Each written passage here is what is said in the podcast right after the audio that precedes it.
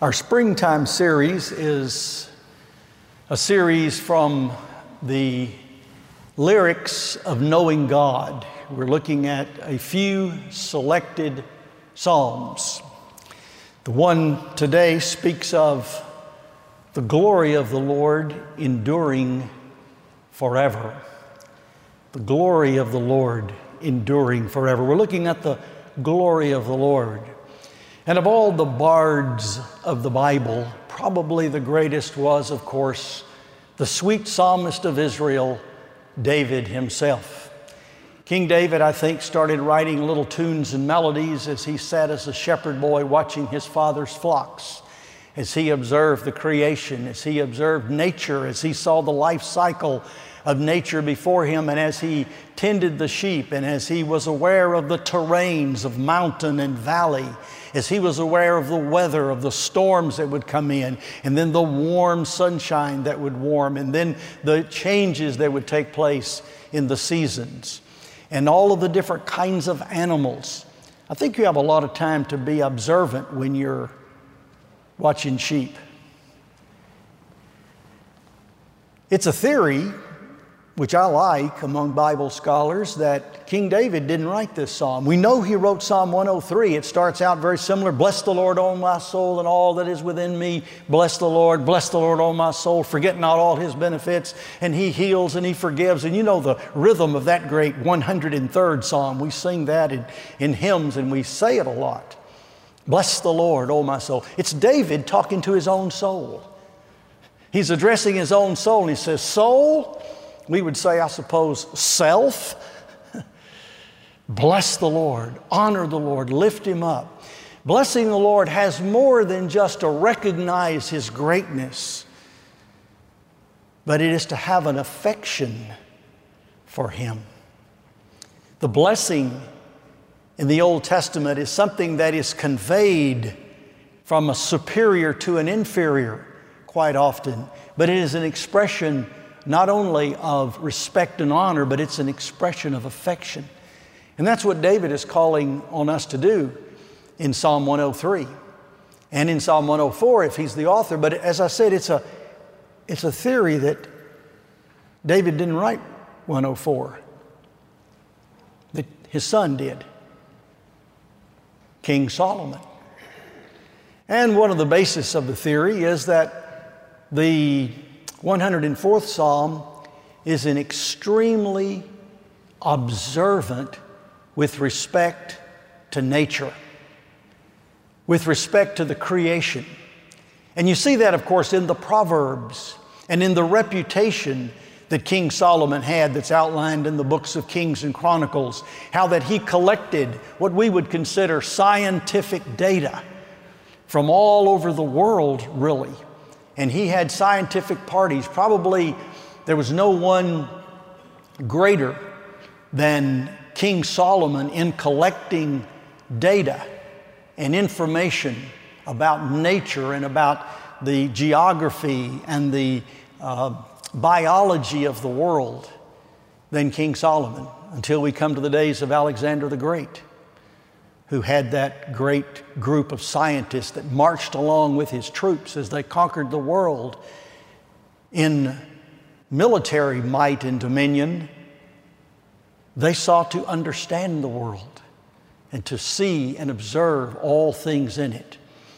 And no doubt King David was very observant, and he transferred this skill and this gift to his son, which the Lord, by divine gift, enhanced and multiplied and gave Solomon this wisdom and this insight, this scientific capacity to do the scientific method, to observe, empirical method, to observe and to see, and to develop analyses and taxonomies. Well, that may be a little stretch, but that's what you see here. And the psalm starts out, it says, Bless the Lord, O my soul, just like the third 103 psalm. But notice that next verse O Lord my God, you are very great.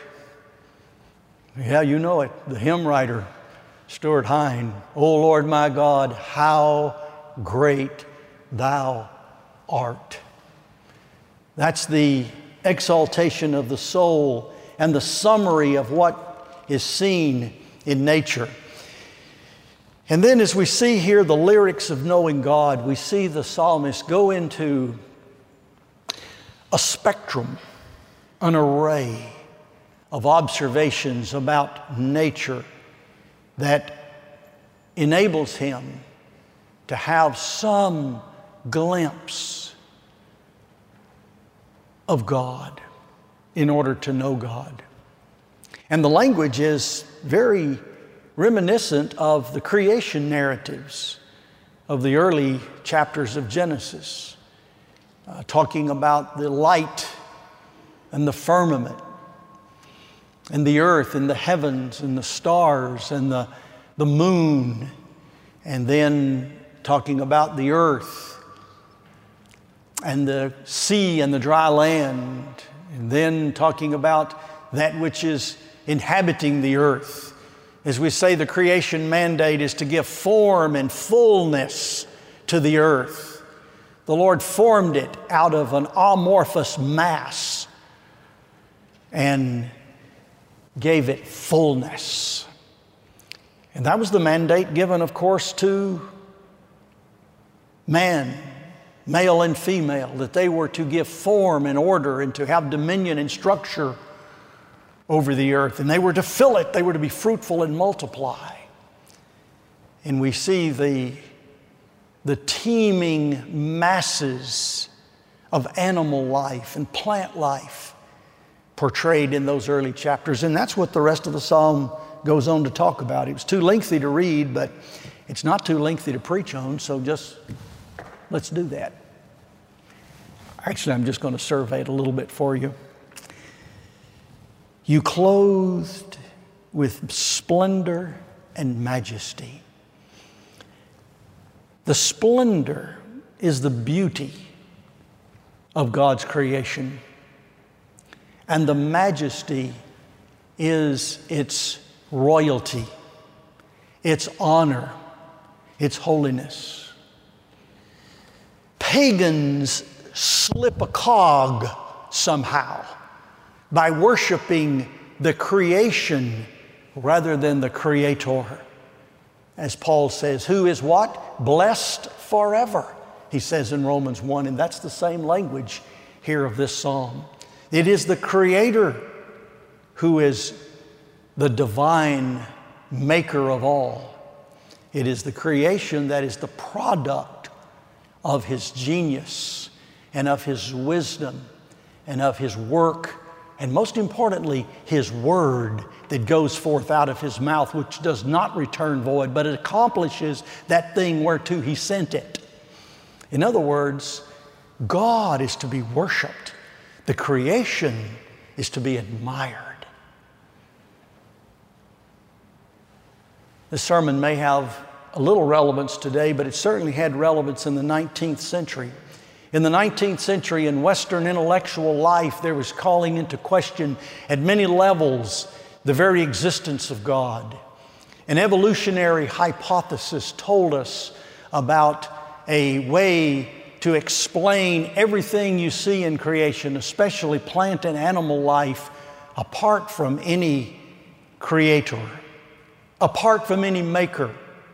Set aside any concept in your mind that someone with supreme intelligence thought, designed, and produced that which we see with our eyes, which our scientific empirical abilities give us a chance to see. But there's no God. He didn't, there's no creation. The sad thing is that when you think of it logically, there's a premise that atheist and evolutionary thinkers adopt as a conclusion. The premise is simply there is no God. Therefore, there could be no creation. But creation is the evidence, the prime piece of evidence for the Creator. And when you rule out of court the major primary piece of evidence, it's easy to come to the conclusion. You see how circular the reasoning is, and do you see how all reasoning is presuppositional? And can you see how they start where they want to where they want to finish? They say there is no God, therefore there's no creation. But creation is that which proves, among many other infallible proofs, there's this proof that God exists. The very existence of one single molecule shows us there's a molecule maker. One cell implies, without a question, that there is a cell designer. So, where are you going to start?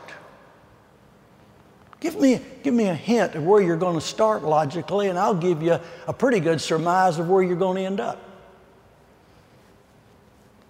You say there is no God, then there can be no creation, and let's start looking around for other ways to explain it. Big booms, evolution, survival of the fittest.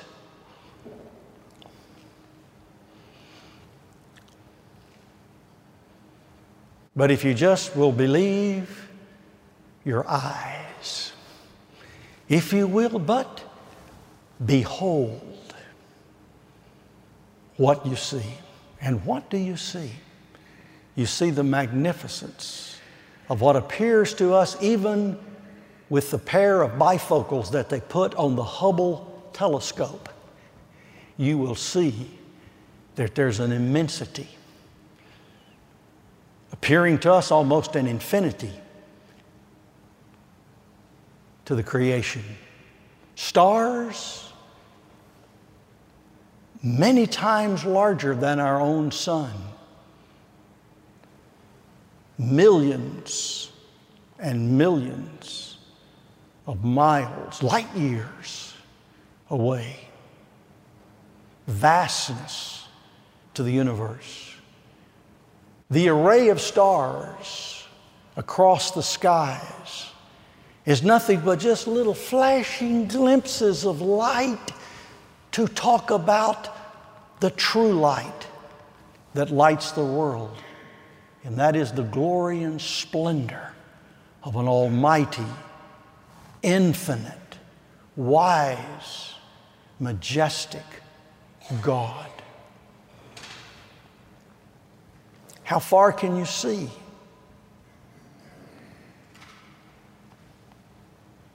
And there's more evidence out there than there is here of His existence and His might and His wisdom.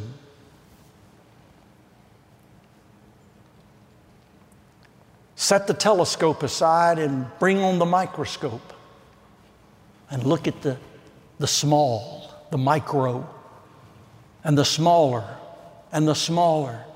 Get down to the molecule, get down to the atom, get down to the electron and the neutron and the proton and whatever else tons are beneath that.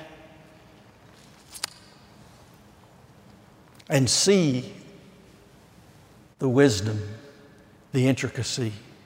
Observe the solar system with the planets in orbit and then look at the cell with the electrons in orbit. And explain to me, please, I'm above average in intelligence. I could catch on if you can explain it. Explain to me gravity. I didn't say describe it. I said explain. Tell me exactly what it is. The tendency of a body and a mass and blah, blah, blah. Tell me what it is. And you see it on the function of the earth. He goes into it later when he talks about the foundations of the earth. When he talks about separating the sea from the dry land, we say, well, Ron, that's just gravitational pull. Water seeks its level, it comes down out of the springs and the, the mountains and the melting snows, and it goes to the lowest surfaces on earth and the higher surfaces with the topography of the earth, and you can explain and explain, and we can study that all day long in a science class. We say, well, that's gravitational pull, bringing the water down. Okay, explain to me gravity between the earth and the sun. Between the, the solar system and the other systems, the galaxies. What holds them together?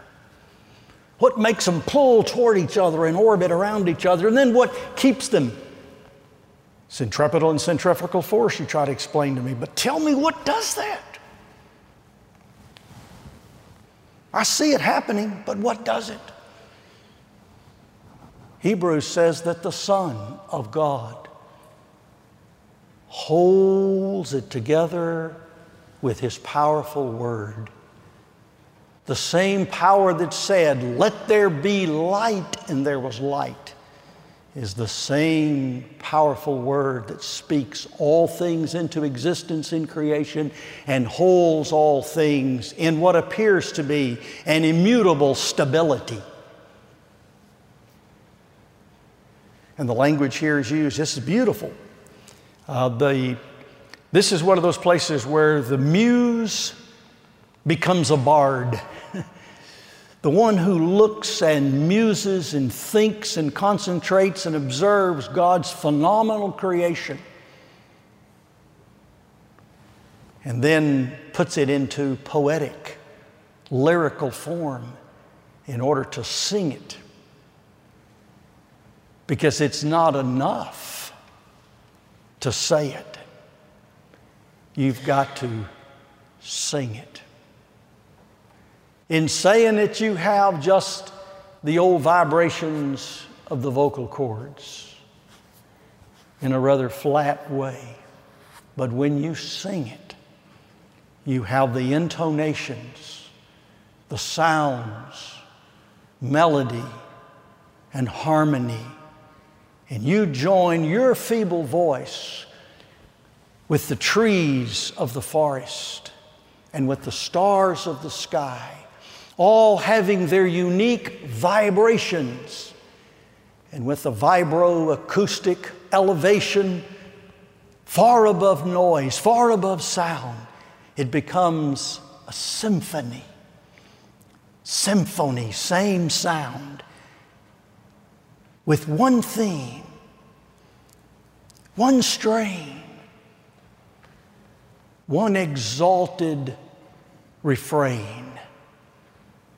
How great thou art.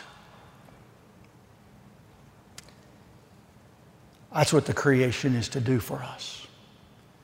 It is to give us something to look at that will open our minds and thrill our hearts. And that's what you see. Oh, there are a lot of things in this psalm. Let me just mention one. It's just all sorts of wonderful things. If I was a preacher, I'd preach on them. But um, I love verse 14 when he starts talking about uh, the grass and the grains of the earth and the plants and cultivating for food. And of course, this reminds you once again of creation, of the cultivation of the garden. But notice he says, You bring forth fruit from the earth and wine to gladden the heart, oil to make his face shine, and bread to strengthen man's heart. The wine, the oil, the bread the things that we use in ritual to show the blessing of the Lord, the wine, the giving of the joy which comes from sins forgiven, washed in the blood of the Lamb, the bread, the bread of life, the body of Christ, His body offered as the sustaining manna from heaven, the true manna, which God gives us to not just sustain us physically as the wheat and the grains of the field, but to sustain us spiritually. And the oil, the oil of gladness, the oil of anointing, the oil of bestowal, that the blessing is poured out upon us, where the Lord anoints us with oil showing us His election, His favor upon us, and makes the face to shine. Beautiful picture of the anointing in the Bible is a lot of anointings in the Old Testament, and many of them are with oil the anointing of the kings and the prophets, but the anointing of the priest. Where they would take the anointing oil and pour it down over Aaron's head and it would run down over his beard. Remember that beautiful song, that psalm? And that oil would make a glisten and a glow to the face of Aaron to show the enlightening of the presence of the Lord. Oh, there's a lot of stuff in here. Let me get one more thing in. I'm just about out of time. Later on, in about verse 29, um, verse 28, he says, um, talking about all the good food that's given. He says, When you give it to them, they gather it up. And when you open your hand, they are filled with good things. When you hide your face, they are dismayed. When the Lord hides his face, there is a dismay. There's a cloud, there's a darkening upon earth, just like the clouds covered us this morning with a foreboding darkness. When the Lord hides his face, there's a dismay, there's a darkness, there's an ignorance, there's a depression, there's a pall upon humanity. Where there is no knowledge of God, where there's no light of His countenance, humanity tends to drift into an abysmal blackness. It says, when you take away their breath, they die.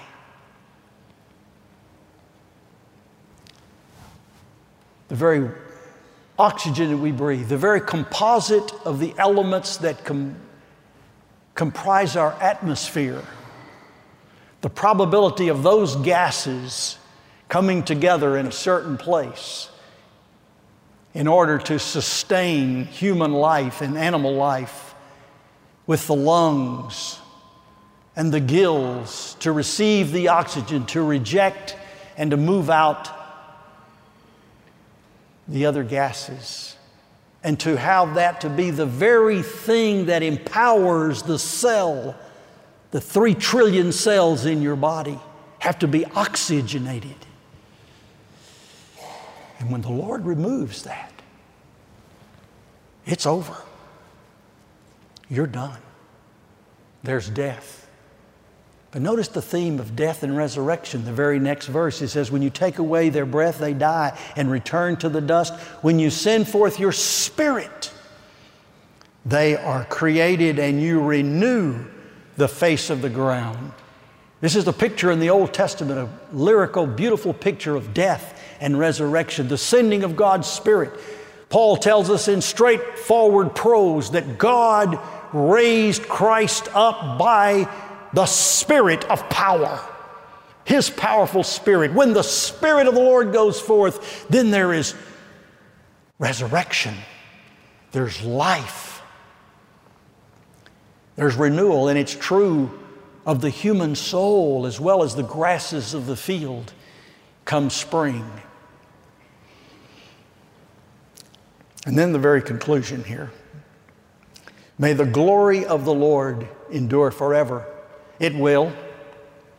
When the Lord is finished with this earth, He's got another one the new heavens and the new earth. There is that renewal, there is that renovation, there is that melting away with fervent heat, and there is that reforging of God's creation. So the creation shows the glory of God. It always will. Because the creation though not eternal, because it had a beginning in time when God created it.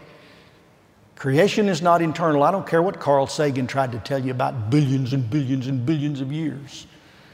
There was a moment when creation was brought into existence. And there's a day when God makes all things new. And forever, for all eternity, there will be a new heaven and a new earth in which a new humanity dwells. And that will praise the Lord forever. May the Lord rejoice in his works, who looks on the earth and it trembles, who touches the mountains and they smoke. The poet just can't rest. He said, I will sing to the Lord as long as I live. I will sing praise to my God while I have being. Singing. Next verse, prayer. May my meditation, and that same word is used for prayer, may my meditation be pleasing to Him. Let the words of my mouth, the meditations of my heart be acceptable in Thy sight. You need to get rid of what um, Zig Ziglar used to call stinking thinking. your thinking, your meditation, those things in your heart and in your mind that those themes that you live by, those maxims and those words, those deeply held principles and prejudices, they need to be cleaned up. They need to be pleasing before the Lord. Then, I don't know what happens to the psalmist at this point, but it's been a beautiful psalm, and all of a sudden he becomes imprecatory. He has one of those hateful things he says, a little hate speech in here. He says something that sounds so ugly. Listen, verse 34, uh, verse 35 Let sinners be consumed from the earth, and let the wicked be no more. Why in the world did he put a sentence like that in a beautiful lyrical psalm like we've just been looking at? Well, is because he remembers Genesis 3 as well as Genesis 1 and 2. And Genesis 3 is the curse, the sin, the rebellion, the pride of the human heart. And if there's anything that has fouled God's creation, it is sin. And He wants it completely excised from the earth. Here's His heart let sinners be consumed from the earth, and let the wicked be no more. That's a call for Calvary. That's a call for the cross. That's the psalmist saying, Can there be some way that wickedness can be purged from the earth? And the Lord, before the foundation of the earth, had a plan whereby wickedness would be purged from the earth. And it would be done this way the sins would be placed in the Son. And the Son would be placed upon a cross. And the wrath of God against the sins of man would be poured out upon the sins on the Son on the cross. How does God get rid of sinners? He makes them saints by grace. He makes them saints. And those who will not bow to Him, those that will not come to Him, those that will not trust Him, those that will not believe upon Him, those that deny His existence, those that curse Him, those that are anti Christ, and will not repent, and will not bow their knees, they are removed from the creation. God created everything and He said, It's good. And He intends to keep it that way and to make it that way for all eternity. And then He finishes with the inclusio that we started Bless the Lord, O my soul. And then finally, that last sentence there is just simply one word Praise the Lord. In the Hebrew, that's hallelujah.